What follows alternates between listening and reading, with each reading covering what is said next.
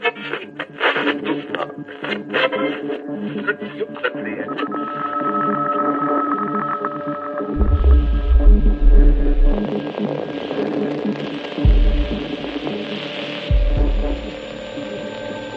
this story broke, it stretched the imagination. A 12 foot uh, green monster with red glowing eyes had been seen on a mountain top. One of the kids looked up and he said, What on earth is that? A pear shaped, glowing red object which was pulsing, pulsing. And one of the younger kids said, A flying saucer was landed was a creature or a thing or an object about the size of a very heavy set man, but obviously contained in some kind of suit. So we start the program going back to the year that this happened.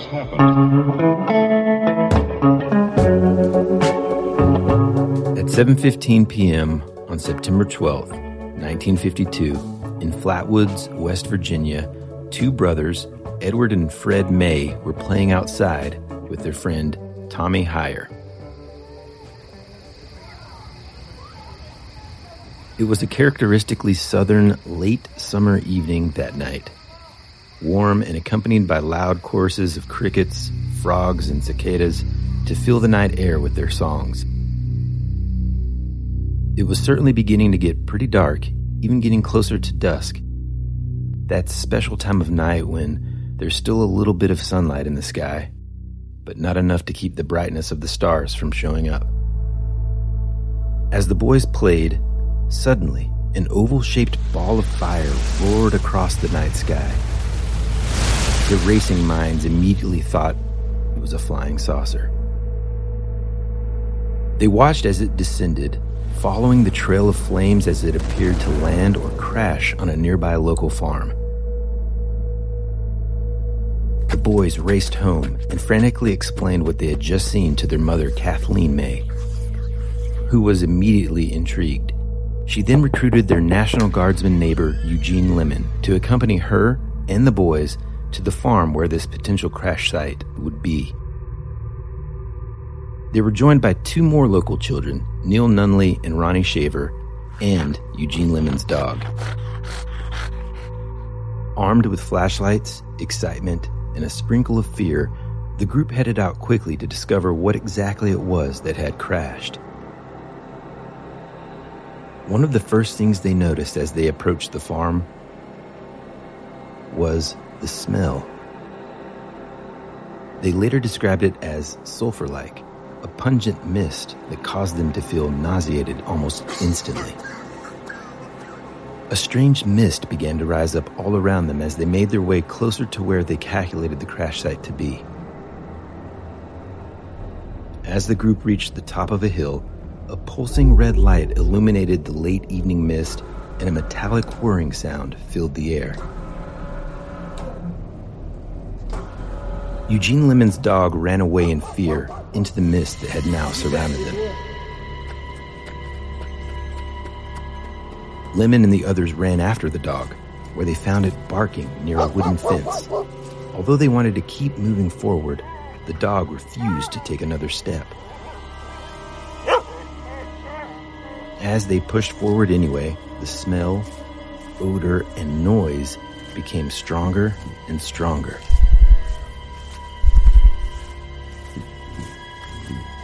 Suddenly, Lemon noticed a pair of eyes staring at him from the dark.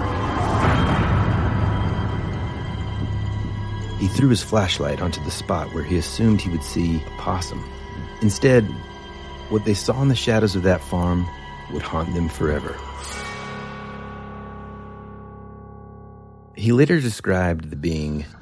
I aimed my flashlight in that direction, and in that moment saw this tall, man like figure with a round, red face that was surrounded by a pointed, hood like shape. Kathleen May said in her description Well, when Gene's flashlight hit it, it lit up like a Christmas tree. We all noticed it, all at the same time. It wasn't in any bushes, it was right there, out in the open. Out in the roadway, the whole thing lit up instantly. It had small claw-like hands, clothing like folds, and a, and a head that resembled the ace of spades. It was a hideous sight, and I wish I'd not seen it. Staring at them from within the darkness of the woods was the Flatwoods Monster.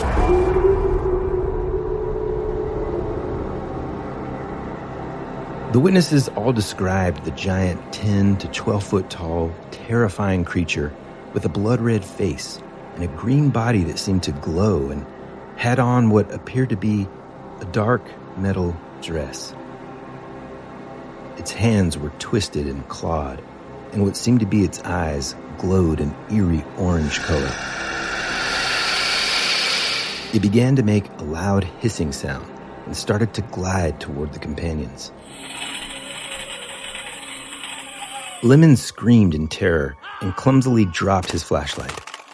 His hands and body no doubt shaking with such fear, causing the rest of the group to panic and to run away as fast as they could muster. Before they could make their escape, however, the creature glided fast toward Kathleen and covered her in a strange, oily substance.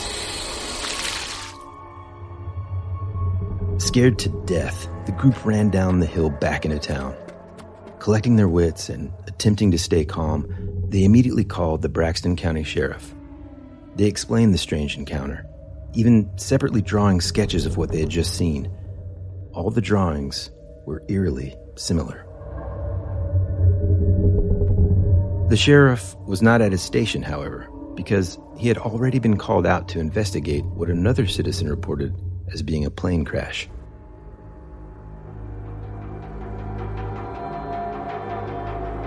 When the sheriff and his deputy eventually arrived on the scene, there was no evidence of the creature. The mist was gone. There was no strange noise. National Guardsmen who were dispatched immediately to investigate that same crash later reported finding evidence of large parallel skid marks, track marks in the grass, an oily residue, and a rubber like substance accompanied by a lingering strange odor.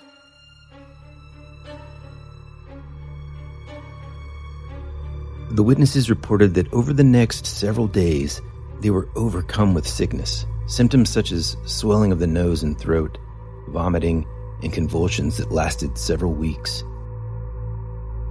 Many believers think this sickness might have been related to inhaling the strange mist.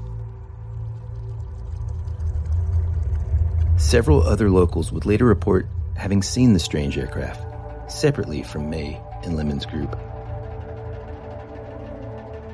And many people who claimed to come in contact with the strange creature as well. What was it these folks saw that night?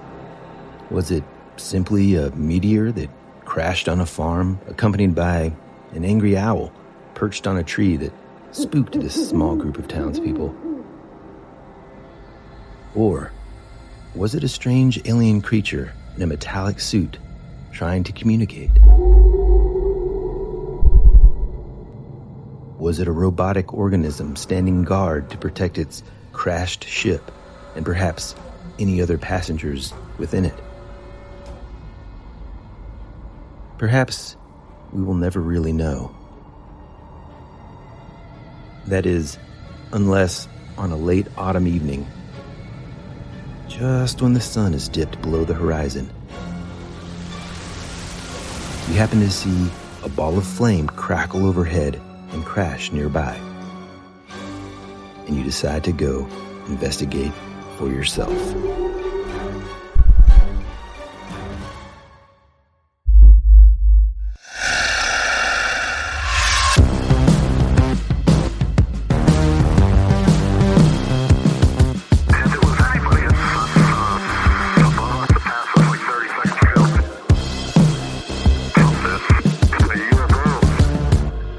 Welcome back, all you humans and space invaders, to your favorite podcast, That Would Be Rad a podcast that majors in 80s and 90s nostalgia, comic culture, all things paranormal, and minors in retro video games, tabletop RPGs, pre internet mysteries, and raising our kids to be half as cool as we were back in the 80s.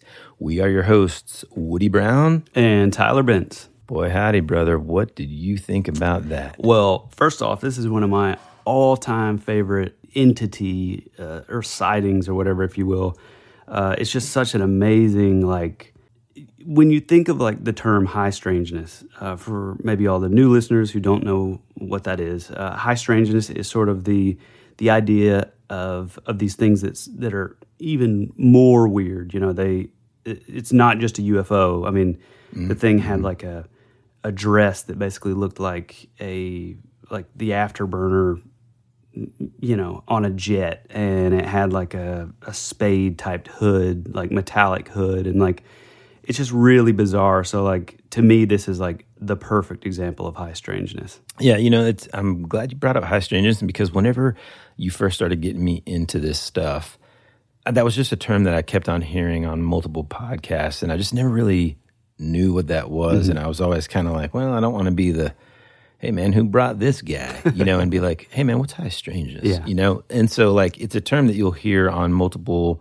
shows that kind of cover this type of stuff, mm-hmm. and and you know, just like you said, it's it's it, it, it's like all this stuff is, you know, whether it's paranormal or cryptid creatures or whatever, all of it's kind of strange enough, quote unquote strange, you know. Mm-hmm high strangeness is taking it to that next level. It's like if, you know, Bigfoot is kind of just a strange tale in and of itself. Right. But if Bigfoot was like flying a UFO mm-hmm. to, you know, above Los Angeles or something, then then it's like, oh man, eh, that's next level. That is high right. strangeness. So when you hear us talk about that, that's what that is. Now you guys can kind of, you know, feel a little bit more educated today because you know what high strangeness, or as we call it on our show, rad strangeness, mm-hmm, mm-hmm. Uh, is. Yeah, absolutely. I mean, there's there are, I mean, there's just so many elements to this story that it's funny. This all the reason why we decided to do this, the Flatwoods Monster, this week, is because you text me a picture of this like really really cool. I don't know, like pin mm-hmm. um, that had the Flatwoods Monster on it, and I was like, man, I know you've told me about this before, but what is it? And you kind of just barely described it. Mm-hmm. And I just looked it up and I thought, oh my gosh, we have to talk about this. It's got all of the elements that I, well, not, I mean, it's got a lot of the elements of stories that I love, which is there's a group of friends or family involved. It's dark in the woods. It kind of reminds me again of that scene that we talked about last in last week's mm-hmm. episode, that famous sort of just 80s scene where you're in the woods, oh, yeah. there's a mist, there's bright lights, and there's just something like really kind of terrific about this uh, this story. And, and you know what's super intriguing about it too is it occurred in that special time, the, the 50s. Whenever I was a kid, the 50s I thought were like super cool. You know, you had like the and I think a lot of it has to do with the Outsiders. Oh, yeah. the movie and the book. Mm-hmm. But like I was super into like the greasers and like that culture and like just the 1950s in general and just thinking about how simple sort of America is, right? Mm-hmm. At that time. And then you've got this like almost explosion of activity that occurs kind of surrounding UFOs. Mm-hmm. I mean, you've got like the Roswell stuff, 1947. Right. And then that leads into so we're still in like the early 50s here, is 1952. Mm-hmm.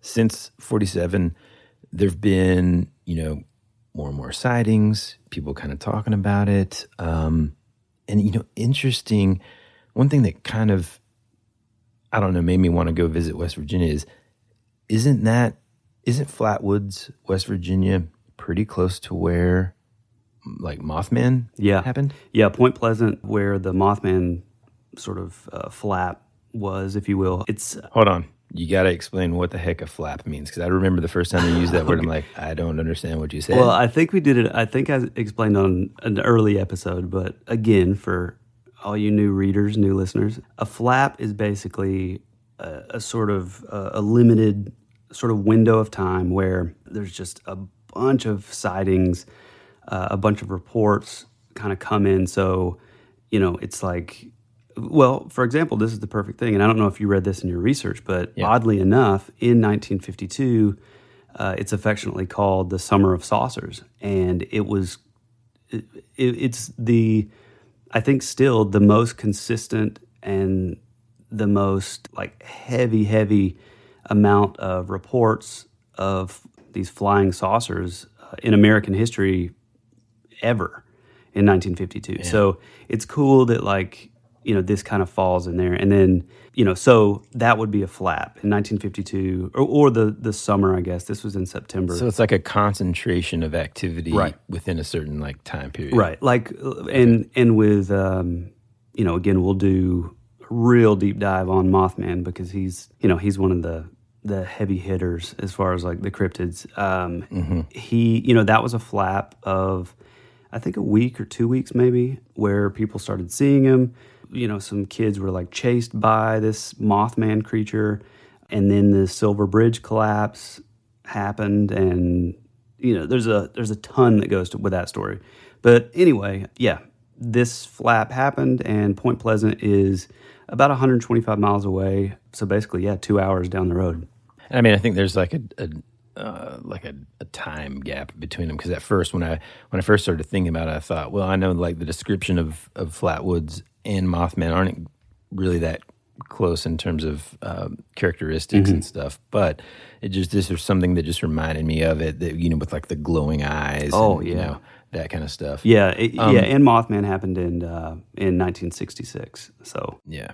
Uh, you know, one thing right out of the gate when I was learning about this story and stuff, I mean, I just, one of the things that just really popped out to me was like, how cool was Kathleen May, the mom? oh right? yeah, dude. Like her kids come running in immediately. She's just like, grab your flashlights. Mm-hmm. I'm going to get this, you know, their neighbor, Eugene Lemon. Uh, I think he was like, like I know that he was in the National Guard, but I when and, you know nowadays when you think of someone in the National Guard, you're like, oh, okay, cool, like some thirty year old. No, no, no. This kid was like nineteen, Right. So he's like fresh, yeah. you know. Uh, and he grabs a flashlight and his dog, and they just go out there. Mm-hmm. You know, she wasn't like, oh, you kids are crazy. Come in and eat your supper. You know, she was like, yep, let's go. Mm-hmm. Yeah. And I just thought like, you know, she. I just picture this lady. She's she's you know, in West Virginia.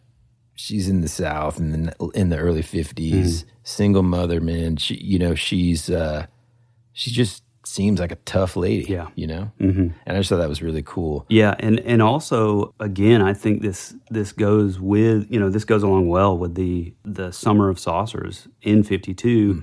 The idea that you know there's a theory. A lot of people believe that. Well, uh, let me say this first. Just within that 24 hours of that day, there were 21 reports. You know, the the police were contacted, the newspaper. 21 reports of either people seeing what they believed were you know a meteor was falling. Uh, some people thought they saw a plane crashing. Uh, other people saw one person saw like a red what looked like a red glowing bouncing ball in the sky. And uh, so there's there's an idea that whatever this thing was it was shot down by our military. And you know that's what you saw. You saw the thing. It was shot out of the sky. It crashed. And then you know this little hodgepodge group of people went to go check it out. And then you know what they found was pretty terrifying And I mean that that's something that's you know super fascinating to me too. That all of these witness accounts Mm-hmm. didn't just happen in West Virginia. You know, it, it kind of like follows a tra- trajectory Mm-hmm. in other states and stuff. Almost like you could, if you look it up. Um, hey, Tyler's making Jello over there. i just drank a look sip of it water up- if you look it up, you know, it, it's almost like a flight path. Yeah. Flight, oh, A flight path. Flight path. Flight path. I just said flight path. sylvia plath Sil- old Sylvia, which is really fascinating too. So it's not just concentrated in this small town, and you know, if, if you're kind of on the skeptic side of things, you're thinking, well, you know, these people could have just concocted this story mm-hmm. and all this. It is another example of th- th- these folks had an actual encounter. They saw something, and then separate from them, other sides of town, other states, other whatever, Yeah. things were seen. Yeah, all the, all the way up to like Maryland. And I ran across an account that happened the following night that is fascinating. Did you read that? I, I, I think so, but go ahead. Uh, yeah, I mean, tell us about this other encounter. And I almost added it into the, truthfully, I almost added it into the thing because it's also terrifying. Oh yeah. To me, this is almost even more scary, just because it's it's uh you know you don't have like a huge group and three dogs and all this stuff. Right. uh, but basically, a guy named George and a guy and his wife, uh, George and Edith Snitowski, uh, and their 18 month old son. They're driving along, uh, and I, th- this is about 20. Yeah, I remember. It's not in Flatwoods. It's actually like. yeah, it's like it's like um, 20 miles away. Yeah, near Strange Creek.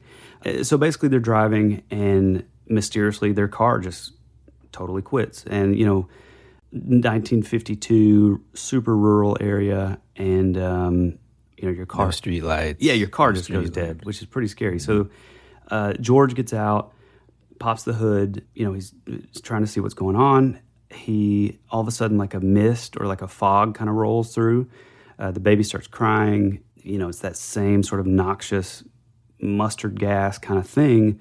George looks over and sees this bright light, you know, up in the the like kind of up over in the trees. It's about ten foot tall, and then he realizes that this what they're seeing is this glowing these glowing eyes, and it's this ten foot tall hmm. creature sort of hovering towards him. Freaks out. He jumps in the car. But what was interesting about this case, this story is We will return after these messages. Your brain needs support, and new OLLY Brainy Chews are a delightful way to take care of your cognitive health. Made with scientifically backed ingredients like Thai ginger, L-theanine, and caffeine, Brainy Chews support healthy brain function and help you find your focus, stay chill, or get energized. Be kind to your mind and get these nootropic chews at olly.com. That's O-L-L-Y.com. These statements have not been evaluated by the Food and Drug Administration. This product is not intended to diagnose, treat, cure, or prevent any disease. When you need mealtime inspiration, it's worth shopping Kroger, where you'll find over 30,000 mouthwatering choices that excite your inner foodie. And no matter what tasty choice you make, you'll enjoy our everyday low prices, plus extra ways to save, like digital coupons worth over $600 each week. You can also save up to $1 off per gallon at the pump with fuel points. More savings and more inspiring flavors make shopping Kroger worth it every time. Kroger, fresh for everyone. Fuel restrictions apply. America's future can be determined by our dreams and our visions. It was very intense, bright light. For over 200 years, there have been reports of giant man-like creatures. From another dimension, another world, I don't know. The most intriguing mystery on the North American continent. You're listening to That Would Be Rad. number one, there was no corro- corroborate, corrob- corroboration between this account and then what the other group saw the day Right. before, which is fascinating. They don't even live in the. They don't even live in the same town. Not as even the these same town. people. But what's it really interesting, especially if you look at it through the lens of like, okay, well, maybe this thing was shot down, and its its craft has just crashed, and it's you know kind of defending defending itself. Really, you know, mm-hmm. maybe the thing's ten foot tall. It doesn't have the metallic like helmet on. They said it looked like a reptile thing. It had three fingers. Uh, so as it followed him as he jumped into the car, it put its hand his its hand on the hood of his car and it melted all the way through like the primer, the paint of like the hood of his car. Uh, it wasn't wearing the the spade type helmet thing, but it did still have that sort of like jet engine. well, Like dress. Yeah, it's like the dress thing, but what would it be called on a jet? Why can I not think of it? Uh, yeah, I mean, I don't know, exhaust. Yeah, it's kind of like the exhaust, like tube almost. Like picture the bottom of like the old school space shuttle. Yeah, right. The 80s space shuttle, right? And that big like cone sort of Yeah. shaped exhaust of the of the of the rocket. Yeah. Uh, so yeah, so this thing comes out. They all jump in the car. The baby's crying. They're both coughing and feeling, you know, nauseated and stuff from this mist that that is a, a real sort of common thread with both accounts. Comes out, drags its hand across the hood, melts the paint, uh, and then just kind of like, sort of, you know, kind of hovers off back into the woods on the other side of the road. And then as soon as they, as soon as it's gone, as soon as it's sort of out of sight, oddly enough, their car cranks right back up, and then they drive off. which is just God. it's really amazing. Yeah, man. Yeah, I, and I love the idea. I don't know. There's something about the idea that you know the day before they there's sort of all these sort of hypotheses about oh well maybe it was like a robot. Maybe it was this maybe it was that. But then like you know because it had sort of this helmet on with these sort of glowing eyes but then the next day they see this thing and it's sort of this reptilian type really bony uh, creature with i think three fingers and it doesn't have its helmet on and all that stuff. It's just it's, it's pretty amazing. It's like it took its armor off or something you know? Yeah, man. I mean, now, aside from those two sort of like visual encounters, Mhm. did anybody else encounter the creature? I I didn't see anything. I, I, I didn't find anything either. It, it, it was almost as if this was really kind of does lean more and more toward that sort of this creature or whatever Mhm. is kind of, you know, its craft was the one that got shot down or crashed or whatever. Mhm. It's trying to figure things out and then it figures it out and, and takes Yeah, off. right. You know? Mhm. And I think before we get into theories that we have about. Oh, but know- before we move on, ahead. sorry to interrupt. Uh, no, you're not. But but uh, there actually was an account. Uh, I can't remember if it it was in that following week. I do know that. I I can't remember if it was like the following day or like the day after, but we'll just say week just to be safe. But there was a a sighting of a glowing red light and then a craft going up, like shooting up. So mm. that's even more fascinating if you look at like this, you know, this sort of concept of like, you know, this thing was shot down by our military, possibly. Who knows? It was, you know, working on its craft or whatever. If you know, if that's what was happening, and then it fixed it, and then boom, it shot back up. That's man, gosh, yeah. So I, I mean, I can't wait to get into like what our theories are, but I got to tell you that you know that is uh, easily becoming um, the one that I'm going to pick. But you know, one thing too, as as I was kind of looking through this to uh, for us to kind of tell this story, Mhm. that I noticed was apparently like the Air Force slash National Guard were, I mean, like immediately called out to investigate all the stuff that was going on. Oh yeah, which is a really common occurrence back then. And so, like, I, you know, even even so far as to like, I think as soon as the Mays and Eugene Lemon like hauled butt out of there, Mhm. the next up before the before the sheriff got there, I think the Air Force National Guard, all those folks, like visited that crash site, right? Potentially, Which- and maybe they scooped up all the stuff. Maybe they got rid of it. I, I don't know, but you know, Well, uh, like in saying that, also, I think we should add that. I mean, this could be a another Men in Black situation, which was Yeah. highly prevalent in the uh, or heavily prevalent with the Mothman stuff. They Mm-hmm. were constantly seeing all these, you know, men in black suits, and again, like let's break this down. Everybody associates that with the Will Smith, you know, movies, uh, which is based off of Is that where getting jiggy with it comes from? No, no, no. There was a song in that movie, though, right? Yeah, it was just called Men in Black. Oh, okay. um, but yeah, it was. Uh, it wasn't quite like they they're portrayed in those movies. They were usually these sort of bizarre characters who would just kind of show up and they would gather this evidence and then nobody would ever see it again, which is exactly what happened here. The the mom, Kathleen, was visited by these two men, black suits. I'm not sure if uh, the term or the the sort of idea of the men in black was even sort of in the lexicon at that time, Mhm. but I kind of think that that this is probably what they were because she said that the one was talking to her while the other one was kind of acting erratic and he just sort of disappeared off into the woods. And then when he came back, uh, she said he was covered in head to toe almost with the oil that uh, you know that we heard that was like spewing out of the thing, Man. which is you know pretty wild. Yeah. And then they also said that they uh, the dress that she had, they you know scraped off any and all sort of available sort of samples of it, and then you know, poof, I never heard about it again. Yeah, and one thing that I came up with that I think is is important to mention in this episode, and and now kind of seems like a perfect time is Project Blue Book. Oh yeah. Now, prior to you know this podcast, I I'd never even really heard of what Project Blue Book was. I didn't. I mean, I had heard of it, like you mentioned it a bunch of times, Mhm. and so I think it's important for our listeners to kind of maybe just hear about that. So, and and then let me just provide a little like context before we dive into that. Okay. So, like, you got to think this is like the nuclear age, right? I mean, we've got I, my dad. I remember my dad telling me about like they would do like nuclear bomb drills Mm-hmm. in their classrooms, at, you know, at their elementary school. Yeah. You know, Yep. like everybody get on your desk, like that's going to help you.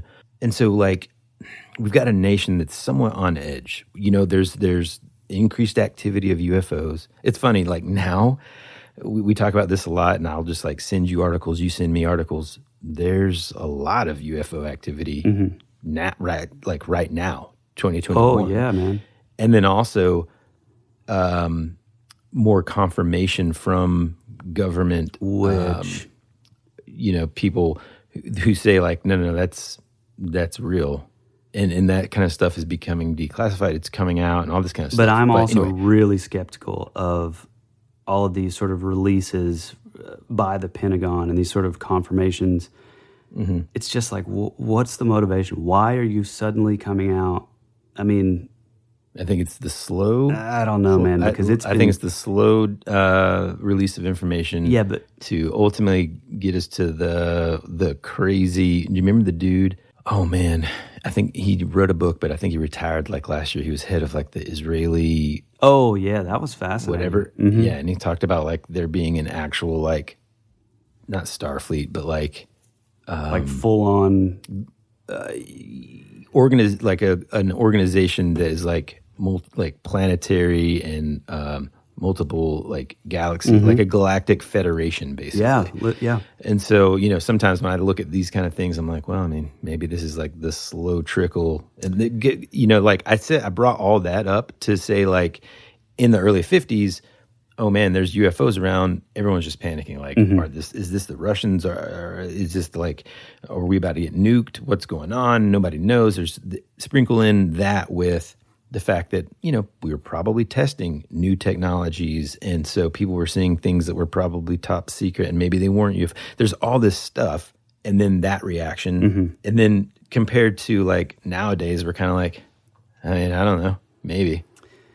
you know, it's just like a different, yeah. it's just a different time. Yeah. So I think let, let's talk a little bit about what Project Blue Book is. Okay, I'm kind of going off memory here, but Project Blue Book was, I think originally it was, uh, it was under the name Project Sign, and then Project Grudge, which was like the late 40s, I believe, Mhm. and I can't remember if Sign came first or Grudge, but I want to say in 50, 51 or 52, I can't remember, early 50s. Yeah, it's 50, it's 52, March 52. Oh, so it's the same year as the. Uh, Yeah. Okay, cool. Mhm. Um, so yeah, so fifty-two.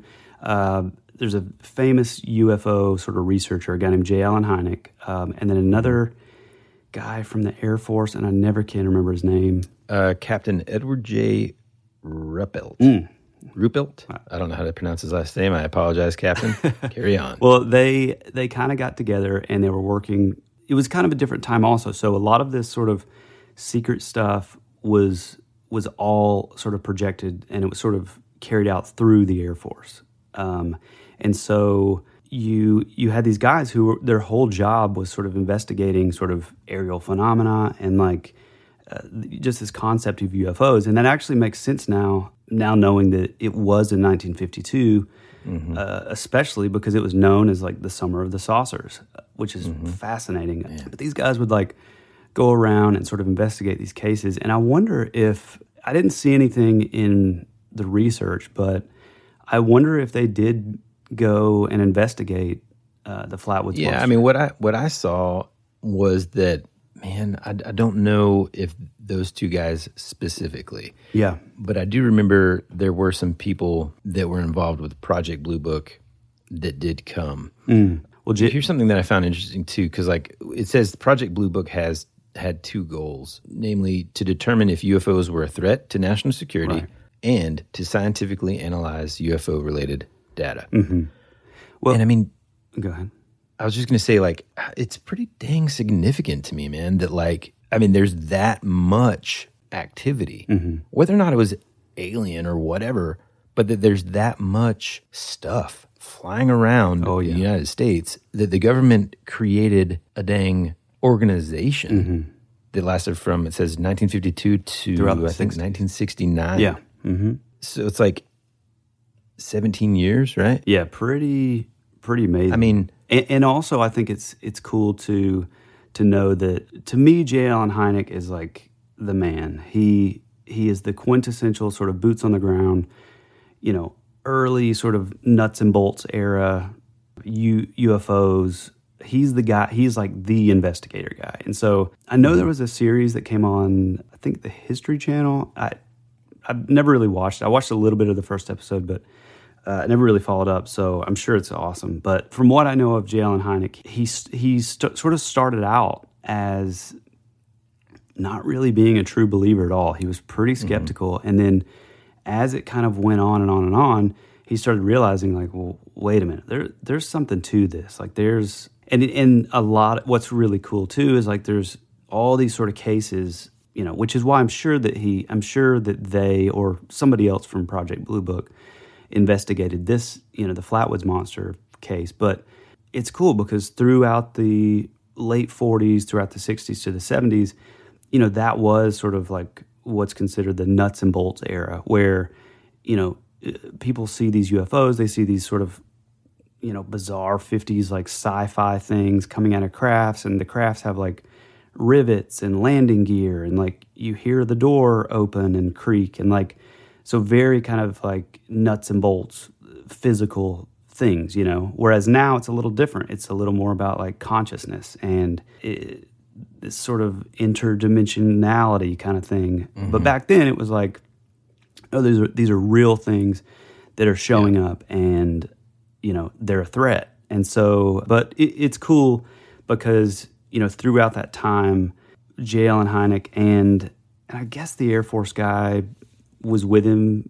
I don't know if he was with him the whole time, but I mean these guys were like showing up to every single one of these cases that that are kind of famous, you know, which is I mean pretty awesome. This this is something certainly separate from quote unquote Men in Black, or or would they kind of just because of the time everybody wore? I mean, people wore wool suits to baseball games back then.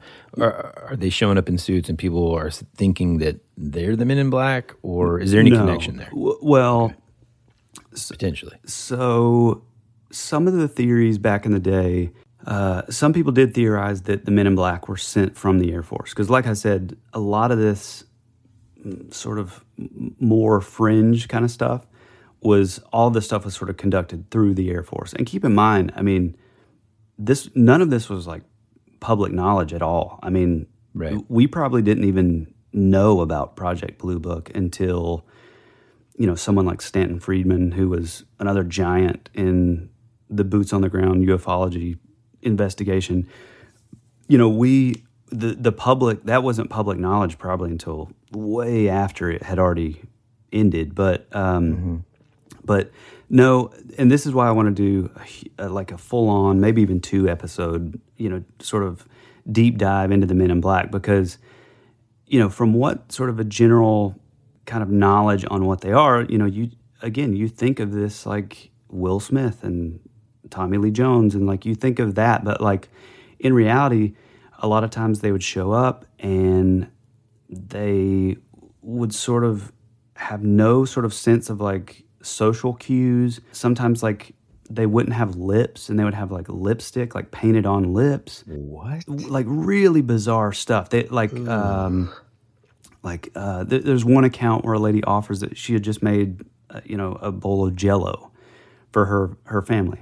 And she offers it to the men in black and like the guy didn't even he doesn't even know what to do with like the spoon and it's just this sort of there's so many cases where and uh, there's a guy named Nick Redfern who he's an amazing writer but you know he he's done a lot of really huge stuff he even wrote a book that's about like the women in black which before he brought it up you know I'd never heard of that but yeah basically there's, there's there are these guys who show well and women who show up v- dressed and everything about them is sort of out of time, you know. So it kind of works if they're showing up Mm-hmm. nowadays.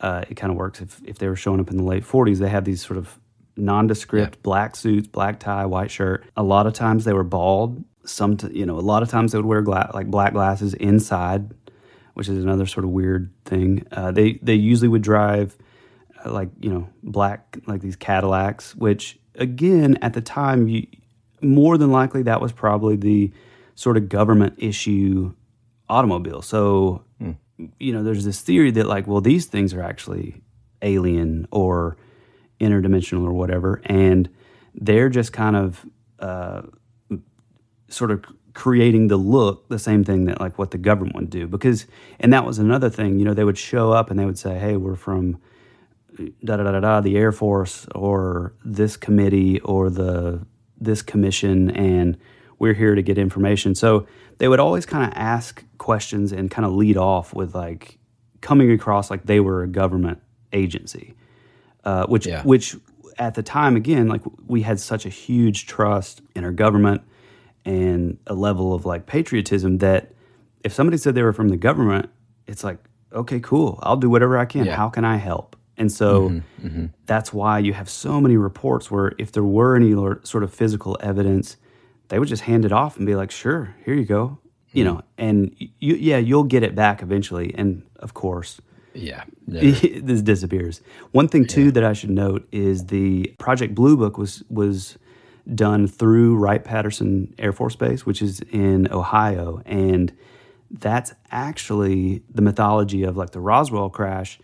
Apparently, they loaded up all the crash. They they loaded up all the the wreckage and all that stuff in a plane. I think they flew to Houston, and then from Houston, that that the airplane flew to Wright Patterson. Then we never never heard about it again. But uh, there's a lot of sort of bizarre stuff. Even you know, if you really look into like ufology and and stuff like that, there's there's a ton of of stuff, sort of mythology around Wright Patterson Air Force Base. Man. yeah.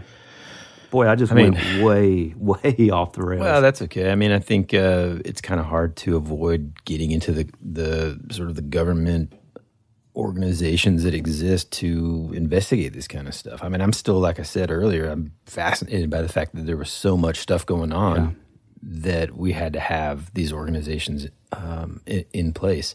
Now, one thing that I kind of found too was that so apparently I think some government officials talked to Kathleen May. Yep. You know, she also did like a TV interview. There's a famous picture of her holding up this really cool drawing of the Flatwoods monster and stuff, and we'll put that in our Mhm. artifacts um, post because it's really really cool. Is, is that the Uh, one where it shows like a? It shows like a the I guess for scale it shows like a guy. Mhm. Yeah. Yep. Which, dude, this thing is huge. Yeah, it's humongous. That's It's a huge- terrifying. Huge, uh, thing, and you know, it's like a transformer. Yeah. Uh, apparently, they she received a letter from the Pentagon. Now, I tried and I tried and I tried to find this. You know, I was just hoping, man, hopefully there'd be like a scan of this online, like a PDF I could get. But apparently, she she received a letter from the Pentagon about this event, saying that, oh, you know, we've we've done our investigation. Essentially, it was, um, hey, good news. It is. Uh, it was just a. Uh, basically like a failed military training exercise. You know, the the classic classic thing that that we see, training exercise, training Mhm. exercise gone wrong. And um so I found that to be interesting cuz then it's kind of like, well, wow, okay. So this is a training exercise. I'm not sure why we never heard any of that. All right. Well, and I'm actually surprised that you know this this is something that is tied into like the Project Blue Book is. uh I think when they first started, like I said, you know, J. Allen Hynek was a huge, a pretty huge skeptic when they first started, and I had heard that he really regretted saying a lot of this stuff later. You know, once he started kind of coming around and like believing that hey, no, there's more to it. But you know, he was one of the ones who started giving these uh, the conclusion as swamp gas, uh, ball lightning, military exercise, weather balloons. You know, it's just this cheesy thing that just. God, I mean, it's just it's such a slap in the face uh, to these situations. But hey, I mean, they yeah, and they used it though because people, like you said, had this like, you know, almost like naive Mhm. sort of. I'm not saying their respect for the government. was like a naive, trust. but I'm just saying, yeah, there's like, you know, there's like, okay, whatever, they accepted it, and I think that that kind of goes perfectly into the next sort of part that I wanted to talk about, which is like, what were some of the quote unquote explanations of what potentially this Mm. could have been, if not extraterrestrial or you know other dimensional or anything like that. Yeah. Um, one of the first things I read out of the gate was, oh, it was just a meteor Mhm. that, uh, which you know, again, that that is plausible, but who's to say that a craft can't be what looks like a meteor? uh, Meteor. Also, when things enter our atmosphere, even our own astronauts, you know, they they burn up in the atmosphere. Their craft does, you know.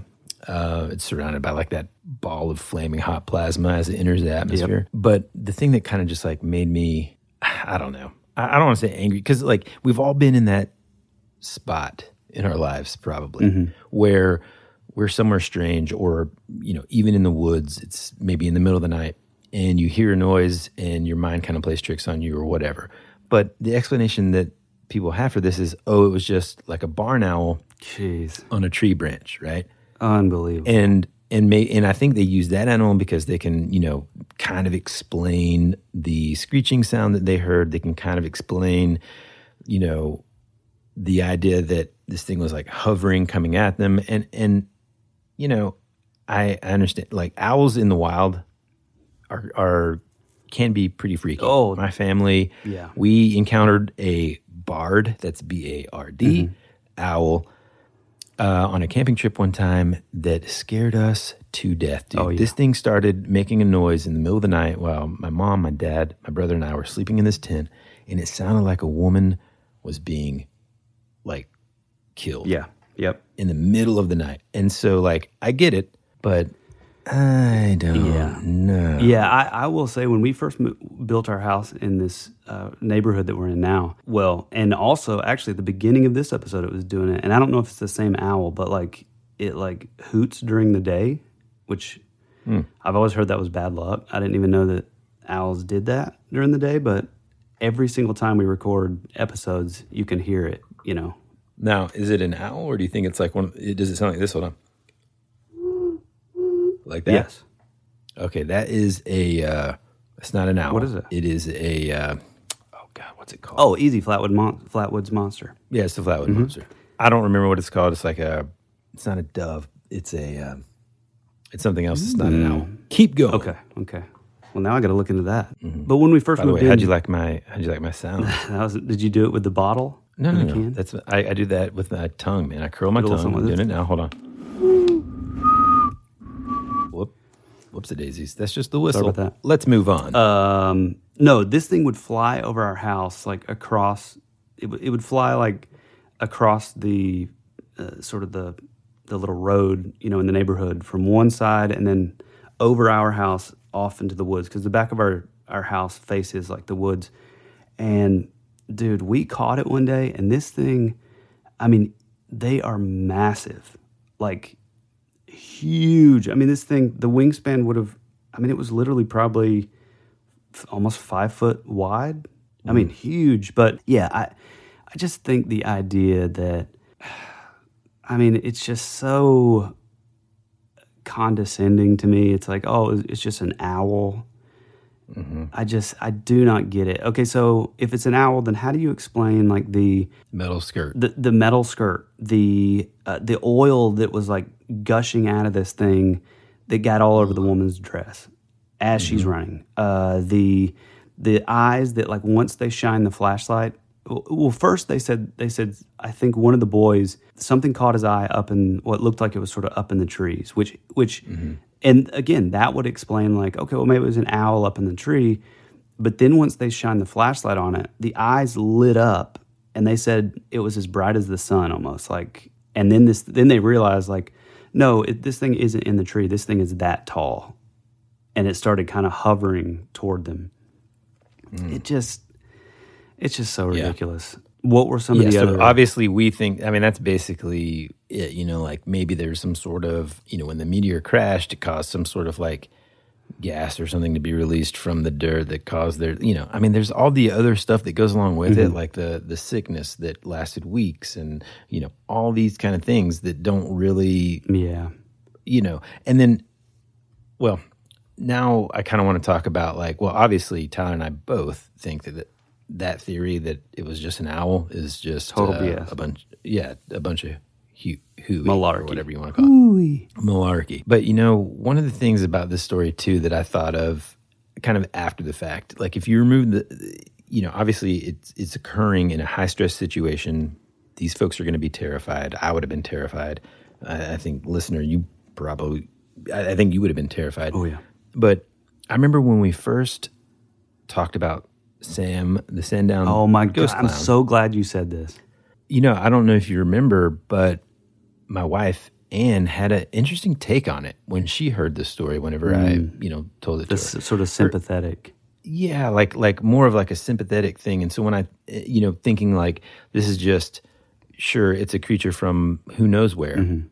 It's trying to communicate. It's not trying to harm these people. I mean, really, as evidenced by nobody got harmed. I mean, they had sickness and stuff, but that might not have been, you know, I mean, their fault. I mean, the the creature's fault. Mhm. If if you're by an exhaust, you know, you're not gonna feel too great anyway. And so, like, think about it in those terms. And this thing's like, you know, maybe trying to get help from these people. It it hovers over to them, and you know, maybe it's got like a, you know, like an injury or something, and that's what the stuff is. That's kind of bleeding onto Like the oil Um, yeah, stuff, man, yeah. and and so, like, if you think about it and through that light, it's kind of like, oh man, you kind of feel sorry for this creature. Here it is. It's like its ship's crashed, doesn't know how it's gonna, you know, it's just terrified because I'm sure it thinks of it's just gonna get hurt by these people who are gonna be scared of it or whatever. Mhm. And it's just trying to like figure things out. Um, but yeah, I mean, it also reminds me, in a way, kind of that same sort of metallic, otherworldly, other dimensional kind of being Mhm. Kind of like Sam.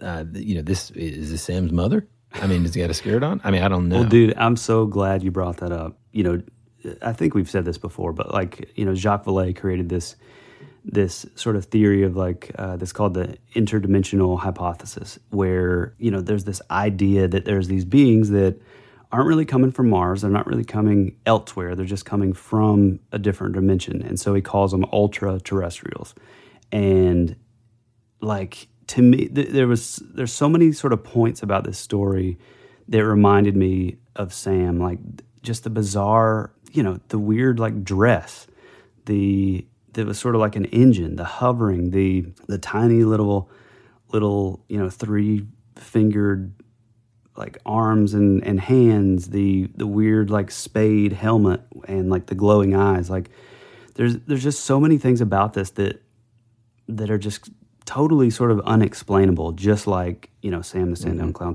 Speaking of also, I'd be remiss if I didn't say that uh, the guys over at uh, BCC, Bigfoot Collectors Club, I was so psyched to see that they finally did an episode on Sam the Sandown Clown because that was the story that I had ran across it and I was so excited because it was something that we had never heard of.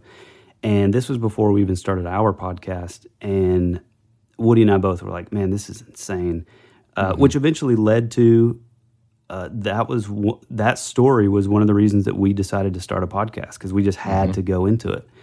Uh, but I immediately sent this to the guys at uh, BCC, or I sent it to Michael, and uh, like almost two years ago, two years ago, I guess now. Mhm.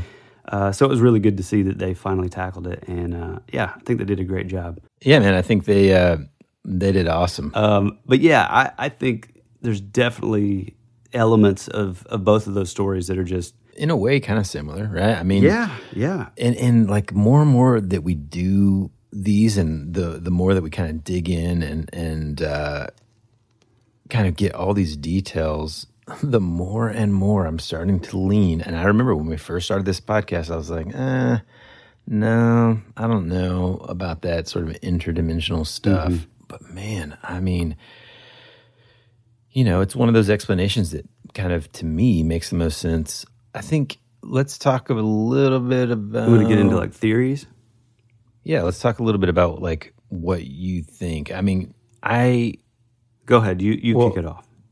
I was going to say, like, one of the things as we were like kind of as I was researching about this and stuff that kind of stood out to me was there's this really great documentary Mm-hmm. uh, that you can watch. I think It's streaming on Amazon Prime right oh now. yeah. hmm Uh, it's called Small Town think- Monsters.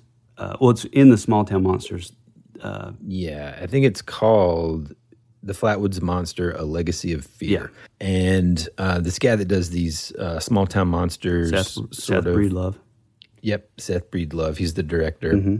He did this documentary, and what the most intriguing part about it really is that he interviews Ed May and Fred May. Yeah.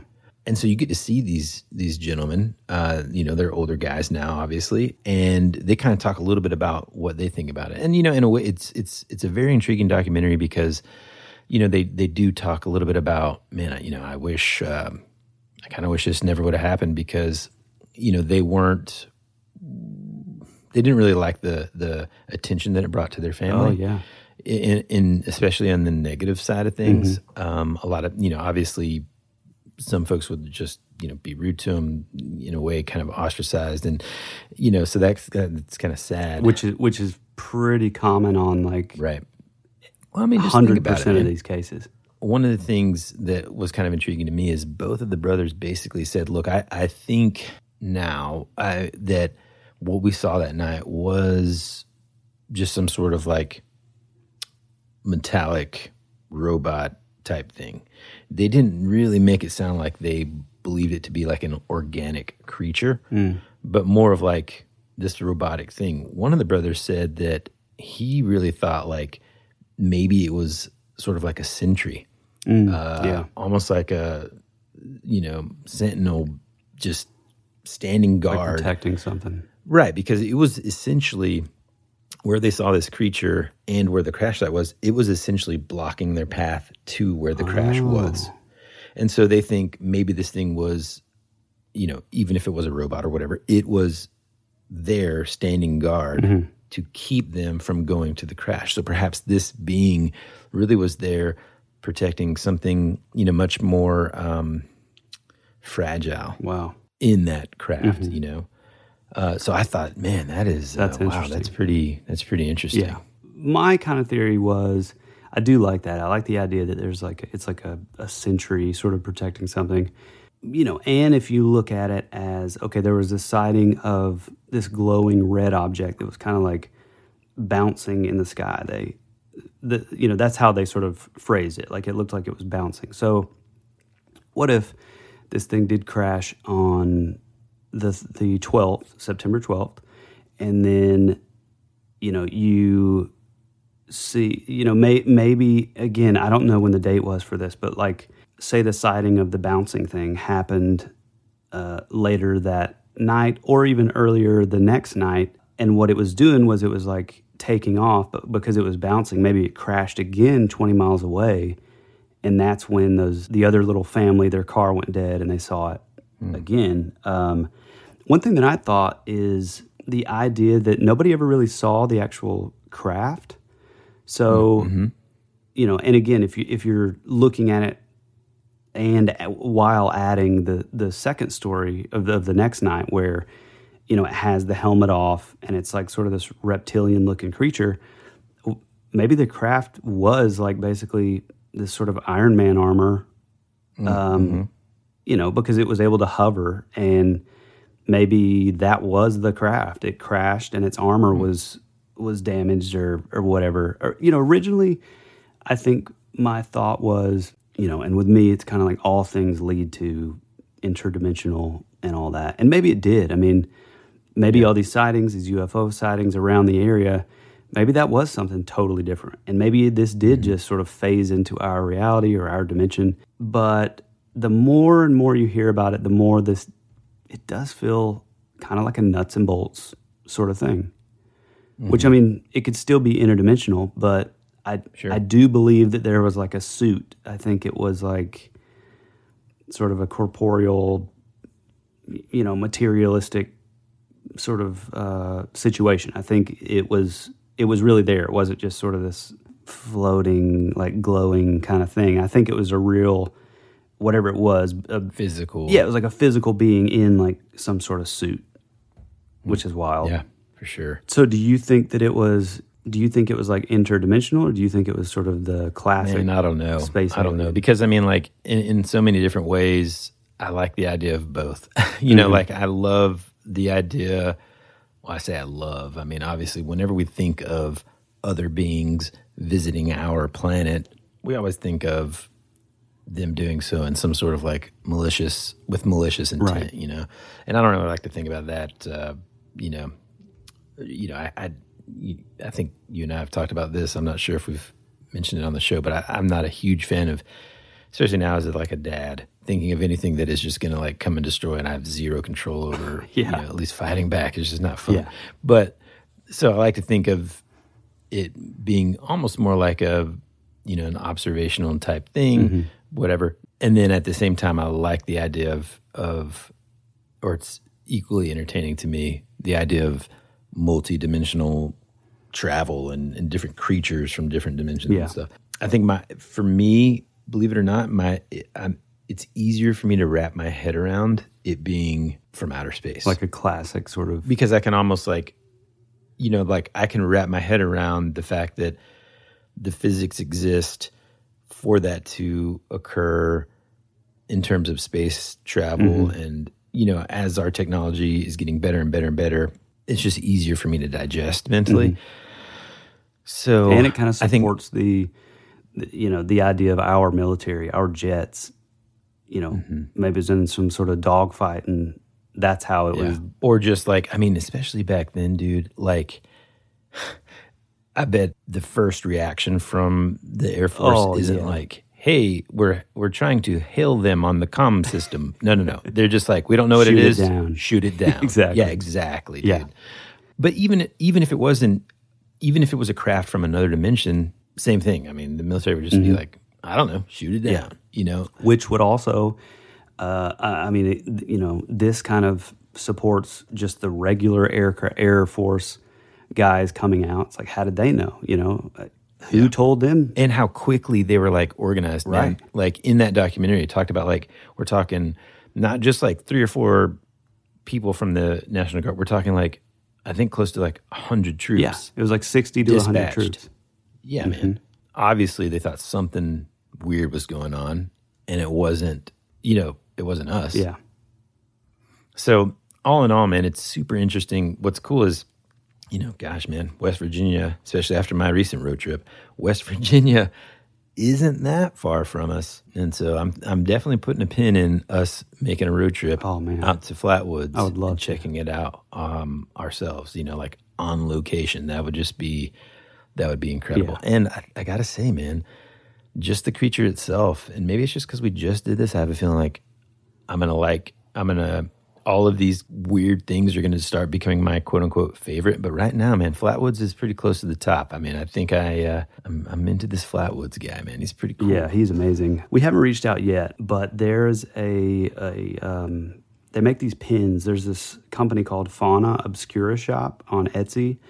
Uh, and like I said, we haven't reached out yet, but I think we're going to try to figure out maybe a way to do like a giveaway because they have this pin of the Flatwoods monster that just says "Going to the woods is going home," and man, it's cool. They just they have Yeah, it looks amazing, really stuff. awesome. Yeah, but yeah, no, I love it too, man. I think I've always loved this story, but doing this sort of deep dive for the episode, um, you know, I'd never heard of the. I always thought it was just the one kind of account. I didn't realize that it was during the the summer of saucers era. You know, I'd never heard of the, the sort of the encounter that happened the following night with that family on the road. So it's really cool, and I mean, man, what a time to be alive, right? Yeah. And I think, like we kind of mentioned earlier, UFO activity is increasing and increasing and increasing all around us. Mhm. So I think the important thing, everybody, keep your eyes up. Yep. Take a look. Go outside. Now, let me ask you this real quick. Give it to me, Let's champ. say you see something, and I think this is the God bless. I keep on kicking my my mics in here. If a fireball flew over your head, Mm. you know you're outside, you're hanging out with your family, maybe you're you know doing a little fire pit, whatever. Mhm. Fireball just just comes, you know, just flying overhead, and you see it crash. Are you going to investigate, or are you like everybody get inside? Well, first I'm going to tell everybody else to go inside, and I'm definitely going to investigate. I, however, I don't know that I would get out of the car. Yeah, right. You know, I don't like. I don't love the idea of the Travis Walton situation of getting mm-hmm. out and then being just like sucked up into a craft or Yikes. you know anything like that. But I'm definitely going to go to try to. Well, let's assume that you can't drive to the site. You have to walk there. Mm. It's in the woods. Man, that's You tough. going to check it out? Like, I'm not trying to put you on the spot. I mean, and- I would like to say yes. I feel like I have pretty good discernment, so I feel like I could beat up an alien. You know? well, no, I mean, I've, I've, you know, sometimes you, you just get like the vibe that like, you know, there's just some nights where you'll walk outside and there's just a vibe that like something's kind of off, or there's other nights where you, you feel fine and you could walk around and and all that, but Is it bad or good that I always have that vibe? Quick answer. that it's that it's like that I'm just like, oh gosh, something. oh scary, yeah, yeah. yeah, yeah, yeah. I mean, I would like to say I would I would go try to check it out. Yeah, definitely probably have a gun. I would definitely let you.